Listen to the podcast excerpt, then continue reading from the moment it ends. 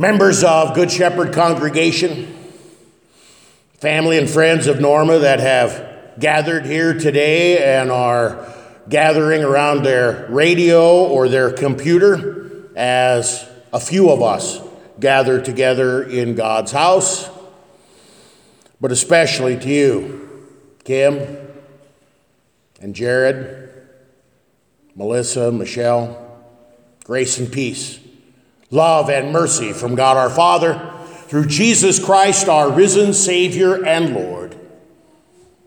Amen. Text for our meditation today. Kind of hard to nail down, really, because what your mom told me to preach on was the Good Shepherd and Easter. Psalm 23, the shepherd psalm, comes to mind. We heard those wonderful words from John 10, where Jesus says, I am the good shepherd. We heard from 1 Peter, where Jesus is the shepherd and overseer of our souls. There are so many shepherd and sheep pictures and images all throughout Scripture, and right smack dab in the middle of the Easter season is Good Shepherd Sunday. Need to share with you a little, little story that happened back home, northeast Nebraska. We always considered Columbus to be western Nebraska growing up in West Point. But in northeast Nebraska, one Easter Sunday morning, the service, as you can imagine, was getting a little bit long. We had three services on Easter Sunday morning, and so we had to get people in and out, and it was going to be tight. The closing hymn for our Easter sunrise service was this hymn that we just sang. He's risen, he's risen, written by C.F.W. Walther who was born on this day long, long, long ago, the first president of Concordia Seminary in St. Louis, the first president of the Lutheran Church Missouri Synod, a great Easter hymn. And so the pastor made the announcement we'll just sing the first two verses. Well, if you look at verse 2 of He's risen, He's risen, there's a little bit of a problem. The foe was triumphant. You see that? The foe, Satan, the, the devil, was triumphant when on Calvary the Lord of creation was nailed to the tree. In Satan's domain did the host shout and jeer, for Jesus was slain, whom the evil one fear. Jesus was still in the tomb, and it's Easter Sunday. As we had processed out of church, all of a sudden the pastor realized what had happened. He raced back into the church, stopped everybody and everything, and said, We need to sing the rest of the hymn. He did not want to leave the people with that last word of verse 2 fear. Fear. It's a tough word, isn't it? Fear. Psalm 23. I know a lot of pastors that, as they read that psalm at the bedside of a member, when they get to that line, you know the line I'm talking about. Yea, though I walk through the valley of the shadow of death, I will fear no evil. They kind of race through that line. They don't want the people to think that they're really all that sick. You know? Walking through the valley of the shadow of death. That's a tough one. We don't like to think about getting sick we don't like to think about economic upheaval. We don't want to think about political chaos. And we certainly don't want to think about death. There is a fear that has gripped our land that I have never seen in the 60 plus years that I've been alive. And yes, I was alive during the polio scare. The fear that is around is real. People afraid to leave their house. People afraid to go anywhere without a mask. People afraid to get too close.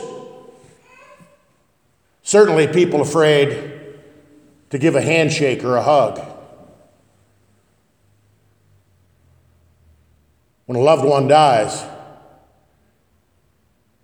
how does a family or friend or pastor respond?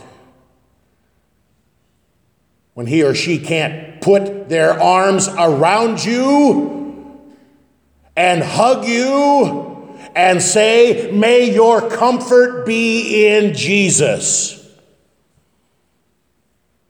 These are strange times, aren't they? But if we're honest, if we're honest with ourselves, fear is always with us. It's always with us, whether, whether we're in a time of pandemic or not. We're always afraid of something, aren't we? When we're little, we're afraid that we will get picked last for the kickball game. When we get a little bit older, we're afraid that we're not going to have a date for the homecoming dance or the prom, or that we'll drop the game winning touchdown pass.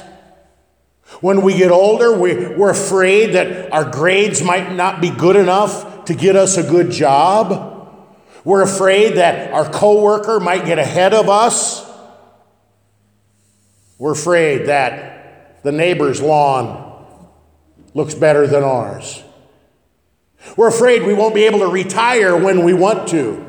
Or that when we retire, we won't be able to do the things we want to do. Or that our health will fail and we won't be able to go and do and see. Fear is all around us. My friends, fear is real because we live in a sin filled world. There's only one time when fear did not exist in our world, and that was before Adam and Eve brought sin into the world. There was no sin, there was no sorrow, there was no suffering, there was no death because there was no sin. And one of the terrible consequences that came crashing down on this world when our first parents disobeyed God in the garden was fear. And the greatest enemy of all that we fear is death. We don't think about it, we don't want to talk about it. If we do talk about it, it makes us uncomfortable. We hope that somehow God will make that great exception when it comes to us. And then the reality of a worldwide pandemic or the loss of our mom or grandma or sister drives that home. So, we can pretend or we can look death right in the eye. Because God says, perfect love drives away all fear. 1 John 1, verse 7. Psalm 23 says, Yea, though I walk through the valley of the shadow of death, I will fear no evil. My friends, this is not a pious hope. This is not a pipe dream. This is God's guarantee for you. This was the promise that Norma clung to, especially during these last two years since the passing of Lyle. My friends, Oftentimes, a pastor will share the words of the shepherd's psalm with a loved one, most of the time because it's requested. The Lord is my shepherd. Contemporary translations say, What else do I need? The Lord is my shepherd. I shall not want or be in want. What do you want? What do you want? We all have wants and desires. We want to be happy.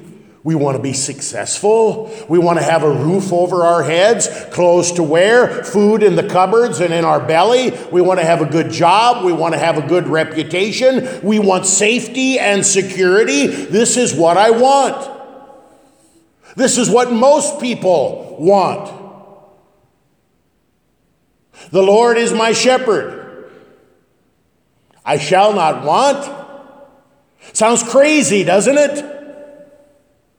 God is teaching us that when the Lord, the Lord God, the one true God, Father, Son, and Holy Spirit, is our shepherd, when we believe that by grace through faith, all of our other wants take on a whole different perspective. Why? Because we know that the Good Shepherd cares for his flock. That's you and me. He gives us everything we need to support this body and life. Not everything we want, not everything we desire, but everything we need. You hear how the Good Shepherd takes care of us. He makes me lie down in green pastures. He leads me beside still waters. Food, water, peace, and contentment. He restores my soul. He restores my soul. You ever been down? You ever been depressed? You ever been in a funk? The old word is melancholy. The cares and worries and fears of this world weigh us down. They press down on our soul. They rob us of the joy and happiness in this life. And the thing that crushes our soul the most is worry and fear. Worry and fear. God, the Lord, the Good Shepherd, restores your soul. He drives away those worries and fears. The greatest worry and fear, even though I walk through the valley of the shadow of death, I will fear no evil. Why? For you are with me. Maybe you've had situations like I have where you needed some help you needed some support. You needed somebody to stand up and, and say, Yeah, he's right. I support him. And they let you down. They weren't there. Oh, yeah, I'm right behind you. And you wonder to yourself, how many blocks? How many miles? Not so with the Good Shepherd. The Good Shepherd is not only with us, with me, with you. The Good Shepherd has gone where no one has gone before. The Good Shepherd lays down his life for the sheep. That's what Jesus did. Jesus, the Good Shepherd, died on Calvary's cross for wayward sheep like us For every time we have let fear consume us, for every time when we've chased after the voices of other shepherds, for every time that we have strayed from the flock, for every time that we wanted our own pastures and our own waters rather than what God provides in His holy will, for all of our sin, Jesus, the Good Shepherd, came into this world. He lived a holy and perfect life for you. He died the death we deserve. And three days later, the good shepherd who laid down his life for the sheep picked it back up again, never to die again. This is what the good shepherd has done.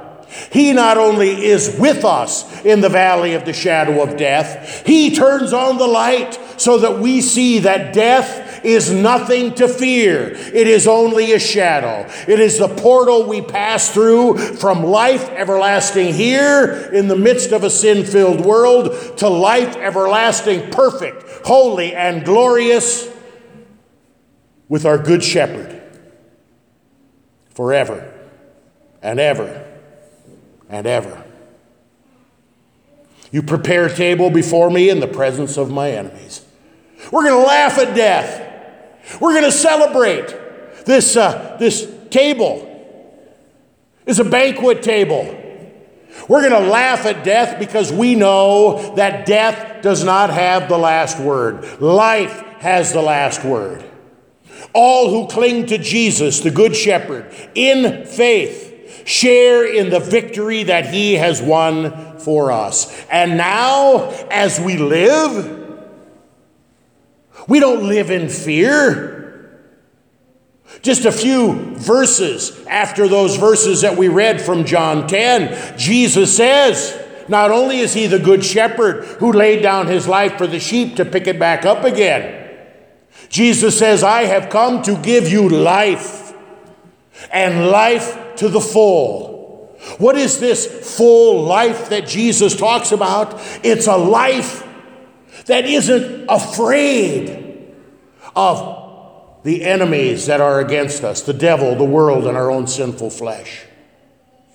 It's a life that has confidence even in the midst of fear and pandemic because we know that our sins are forgiven, our name is written in the book of life. My friends, we can laugh at death because we know our Good Shepherd has overcome death. And we, because of the blood of Jesus, will dwell in the house of the Lord forever. My friends, this is this is what Norma clung to. This was not only her hope, this was her confidence. Was just a few weeks ago, I was over at the house, and she was telling me that things were getting worse instead of better. And she wasn't sure how much time she had left. She said, Don't worry my kids with that. And I said, let's, uh, let's hear what God's word says. I read Psalm 23.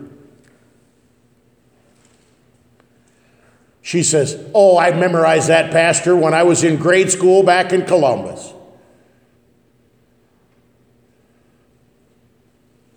And then she looked at me and said, I'm not afraid. I'm not afraid. I'm not afraid to die. I know where I'm going. And it's not because I have been such a great Christian in my life. I know where I'm going because of the Good Shepherd Jesus.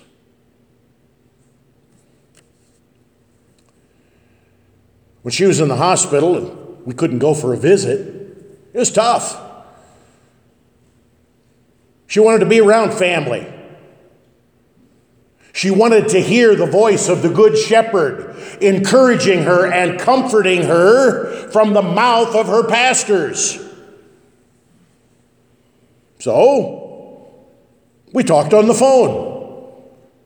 We heard God's word on the phone. We prayed on the phone. One day she said, Pastor, I really appreciate this. But when I get back to my house, I want you there right away. You see, a sheep who belongs to the Good Shepherd longs to hear the shepherd's voice.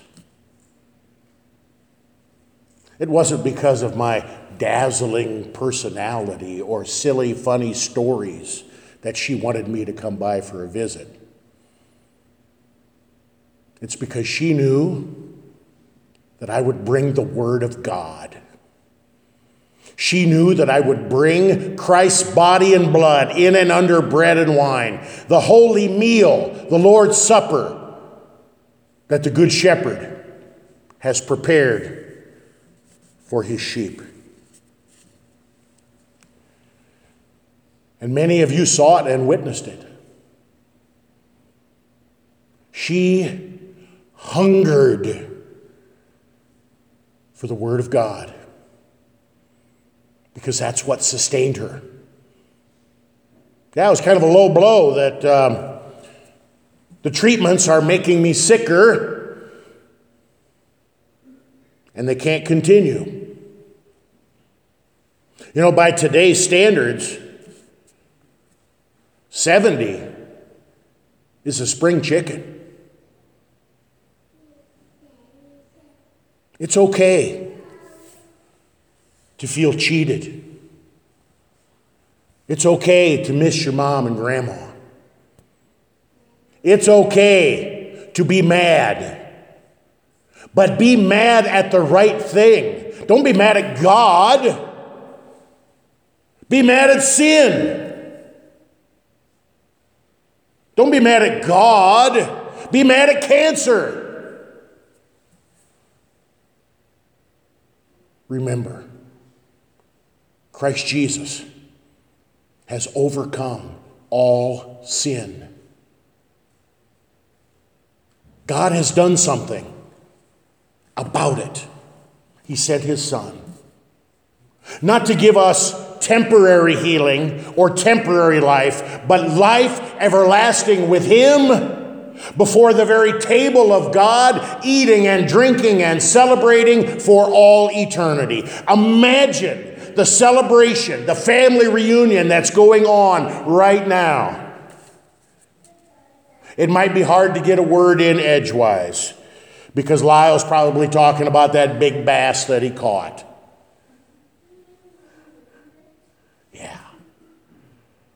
My friends, today, Today, our tears are real. But by the power of God's word, by the power of the Good Shepherd who overcame sin, death, and the grave, he will turn your tears of sorrow into tears of joy. Joy, because Christ has beaten death and the grave. Joy, because Norma a poor, miserable sinner, clung to Jesus in faith, and now is gathered before the throne of God with angels and archangels and all the company of heaven. And there is a grand and glorious celebration in store for you. Because everything that the Good Shepherd has done for the world, everything the Good Shepherd did for Norma, the Good Shepherd has done for you. Listen to his voice. Hunger for his word. Remember the great legacy of faith that Norma has left us.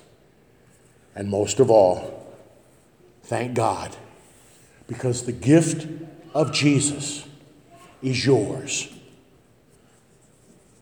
Not because of how much you pay or pray or obey, but because of God's great love for you. Jesus lives. The victory's won. He's risen. He's risen, Christ Jesus our Lord. Listen to the words that we sang that Easter morn in West Point when we started all over again our Easter service. Oh, where is your sting, death? We fear you no more. Christ rose, and now open is fair Eden's door. For all our transgressions, his blood does atone.